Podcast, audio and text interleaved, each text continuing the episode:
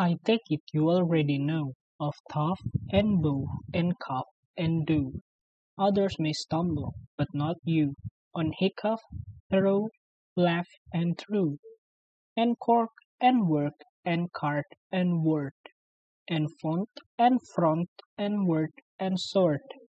Well done! and now if you wish, perhaps, To learn of less familiar traps, Beware of hurt, a dreadful word, That looks like beard, and sounds like bird; And Dead, it's said like bed, not bead, For goodness' sakes, don't call it deed.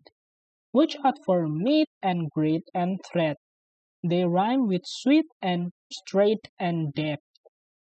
A moth is not a moth in mother, Nor both in brother, broth in brother; And there is not a match for there, And deer and fear for bear and pear.